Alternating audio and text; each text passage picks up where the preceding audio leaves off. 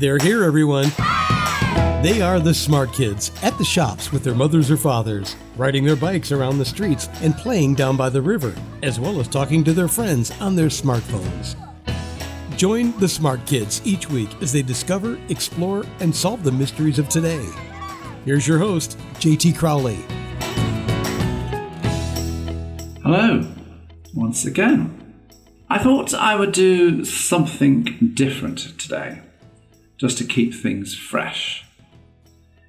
I thought it was time that you actually got to meet me in person. See who's behind the voice that you've all been listening to over the past few weeks. The face of the author that has written all the short stories of the Smart Kids book. So, I've done a short video introducing myself, and I'll probably do more videos as the weeks go by, showing you places of interest from where I come from. Watch the video, have a look. The video was actually shot at the Quad in Derby, the place where I learnt to write the stories, create the stories with my editor Alex Davis. And as you watch the video, you might be thinking, what's he actually doing? Well, I'll tell you, I was having my coffee, but I was actually, when I'm looking down, I'm actually buttering a cake. And uh, here in the UK, we have scones, and they are little cakes. And, but this one was actually a fruit scone. And when you slice it, you can put butter into it, and they're absolutely delicious. That's what I was doing. I was buttering my scone. And at the same time, talking to you guys on the video. Have a watch, see what you think, guys. As I said last time and on the video, I'm taking you to Kenya. This week, and it's here on the plains of the Masai Mara we meet Naeku along with Know It All, Chiki Olekina, and his sister Lankanua.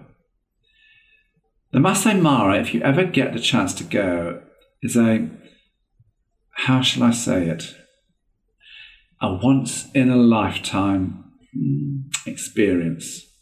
To see the natural world unfold in front of your very eyes, it's raw, it's exhilarating, it's dangerous. But the best time to go is when the migrating herds of wildebeest, zebra, antelope, wild dogs are all meandering, zigzagging their way across the vast open grasslands that have just been invigorated with a new leash of life following the recent rains. When you go on a safari, I say, kids, don't expect to see all the wildlife there in front of you you have to go out and look for it, especially the big cats like the cheetahs. For most of the time, they lie low, hidden in the grass. When you watch the wildlife programs, it can take weeks to get the right shots of the wildlife. To be a wildlife cameraman, you need an awful lot of patience, and you also have to be ready at any moment's notice to catch the thrills and spills of the chase, of life on the grasslands of the Mara. The big cats normally hunt at night as it's cooler and the advantage swings in their favour as the night skies generally provides them with the cover they need to sneak up on their prey.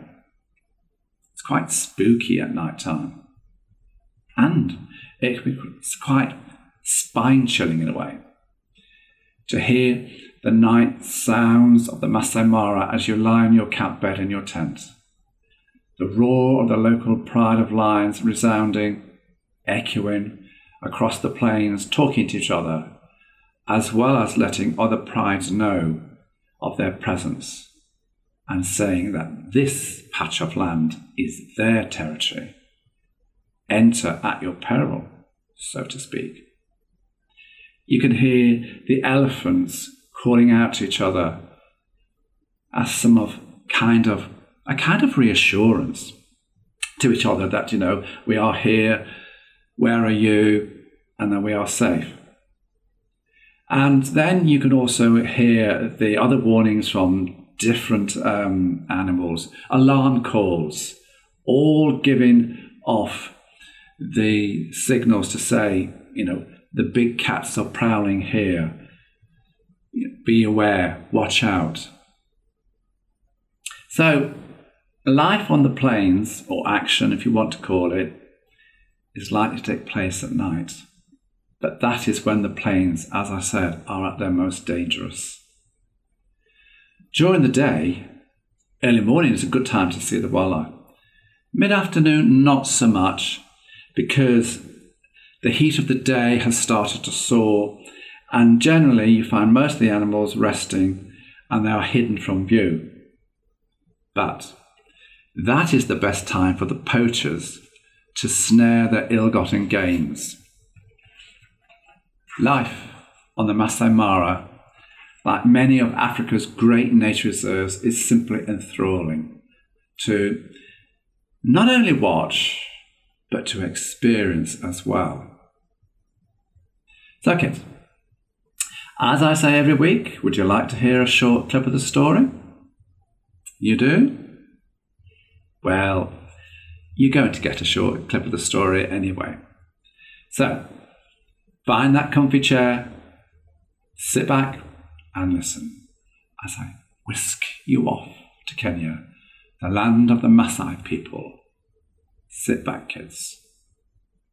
Oh, and as usual, I have a couple of questions for you at the end of the podcast, just to make sure that you're listening and reading.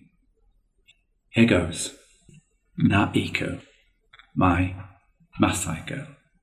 The black, saturated storm clouds that had gathered over the plains of the Masai Mara National Park for the last few hours were about to burst. A dazzling electrical storm would ensue, lighting up the African skies like a firework display. The deluge of rain that would come tumbling out of the sky would quickly turn the dried out plains to a muddy quagmire. Riverbeds that had been dry for months would become raging torrents of cascading water. With the fresh rains invigorating the plains, the parched lands would be transformed into a vast green carpet of vegetation. The scent of the new grasses that were carried on the wind would be picked up by the migrating herds of wildebeest, zebra, and antelope already making their way north through the great Serengeti Plains. This migration of hundreds of thousands of animals that follow the scents of fresh grasses was one of the world's greatest spectacles, as witnessed by overhead satellite images that were beamed into our homes via the TV, smartphones, YouTube, and many other social media outlets. The sight of the migrating herds entering their territories was good news to the resident predators, signaling the hard times of famine were over and a period of feasting was about to begin as a glut of food came their way. Lions, cheetahs, hyenas, and wild dogs often timed the birth of their cubs or pups to coincide with this time of plenty, thus giving their young a fighting chance in life. But the poachers, with their cunning and devious ways, would be there too. Naeku sat on the veranda that ran across the back of her house. She was grumbling to herself as the house Wi Fi was playing up. The websites she was looking at were either taking forever to download or simply freezing with the buffering symbol going round and round in the middle of the screen. She was getting annoyed and started to lose patience with her laptop. Tomorrow was going to be an important day for her. She was going to meet her grandfather for the first time, and she wanted to show him that she had some knowledge of her heritage. Her grandfather was the chief village elder of a small Maasai community living a simple life in a small kraal close to one of the seven main crossing points that the African migrating herds used to cross the mighty Mara River. She wanted to know more about the Maasai people and their customs so she could impress the man she had seen only in the photos. Her father talked very little about his father. They had fallen out some time ago about his decision to give up the pastoral, semi nomadic ways of the traditional Maasai people, opting for a career in medicine and a more comfortable modern way of life. The wealthy suburbs of Nairobi, the capital of Kenya, where she had been brought up, would be a far cry from a dusty kraal of mud huts close to the Kenyan Tanzanian border in the Masai Mara Reserve. But she couldn't wait to go. Her father was understandably a little anxious as he was going to see his father for the first time in 20 years. The 4x4 Jeep, driven by her father, pulled off the dirt track that led to the kraal. Naeku stepped out, wearing her latest designer clothes and trainers. Her father had warned her not to expect any luxury. No great accommodation, no luxury accommodation with the latest internet connections. The traditional bomba house that her grandfather lived in was a simple affair of timber poles fixed directly into the ground and interwoven with a lattice of branches They were covered with a mix of cow dung, mud, and human urine. It was late morning when Naeku and her father finally got to meet her grandfather, as he been out talking with other village elders about the spate of cattle rustling and recent lion and cheetah attacks on his livestock. She was slightly nervous as he approached. He was a tall, elegant man, dressed in the traditional Maasai red shuka, with cowhide sandals on his feet. In Maasai terms, he was wealthy, as he had over a hundred cattle and numerous children. But compared to her own father, he was an uneducated poor man. Nevertheless, she had chosen to spend the next few weeks getting to know this man and his ways. Her father and grandfather exchanged polite conversation, but it was clear for all to see that a tension existed between them, and her father's choice to leave by early evening was his choice. With her father gone, Naeku set about getting to know her new family. The following morning, her grandfather sat her down under a tree, the very spot where he had sat with other children he had grown up with, listening to his teacher. School in his day was a few rickety desks and chairs set out under a big ash tree, providing some shade from the overhead sun. His education was limited. Nowadays, the school bus picks the village children up from the end of the dirt track, taking them to the nearby government centre. From there, the children progress to the universities in Nairobi. Her grandfather suggested that she changed out her expensive clothes and put on suitable Maasai attire, as they would be walking together all day out on the plains to see the wildlife. Sitting to her right, propped against the bough of the big ash tree, he asked, Why have you come? To find out more of my culture and to see for myself the destruction mankind is bringing on the natural habitat and the wildlife. Is the plight of some of our endangered species as bad as portrayed by the TV images shown on our screens, grandfather? Olakina and his sister Lankanuna were twins. They lived in the last bomba in the kraal near the Ankam, the outer fence. Olakina was curious. He was curious because he wanted to know why his grandfather was taking so much interest in this new person. For a 10 year old, his curiosity often got the better of him, invariably getting him into trouble with his patriarchs. He and his grandfather often had to have words over his annoying antics and general boyish behaviour. I think the best way for us to talk about what you want to know is to take a walk out onto the plains, Will we be safe, grandfather? As long as you follow my instructions, we'll be safe. It's dangerous out there. You need to respect nature's ways. Watch and listen for the warning signs, but most importantly, stick by my side. Olakina, who had conveniently placed himself within eavesdropping distance, pretending to be busy doing nothing, scurried off to find his sister. Olakina, yes, Gramps, grandfather to you, cheeky monkey. I suppose you ever heard that I'm taking Naeku out into the bush? No, grandfather. Hmm. One of these days, young man, your tongue and sharp wit will get you into serious trouble. Pack a rucksack, fetch your sister, and be at the Ankon gate in 20 minutes. I didn't see Olakina sneak up on us. Hmm, you wouldn't. He's good at that. We don't call him the village gossip for nothing. If you want to spread a rumour, tell Olakina. He will have it round the village and the surrounding hills within minutes. Sometimes he has his uses. How?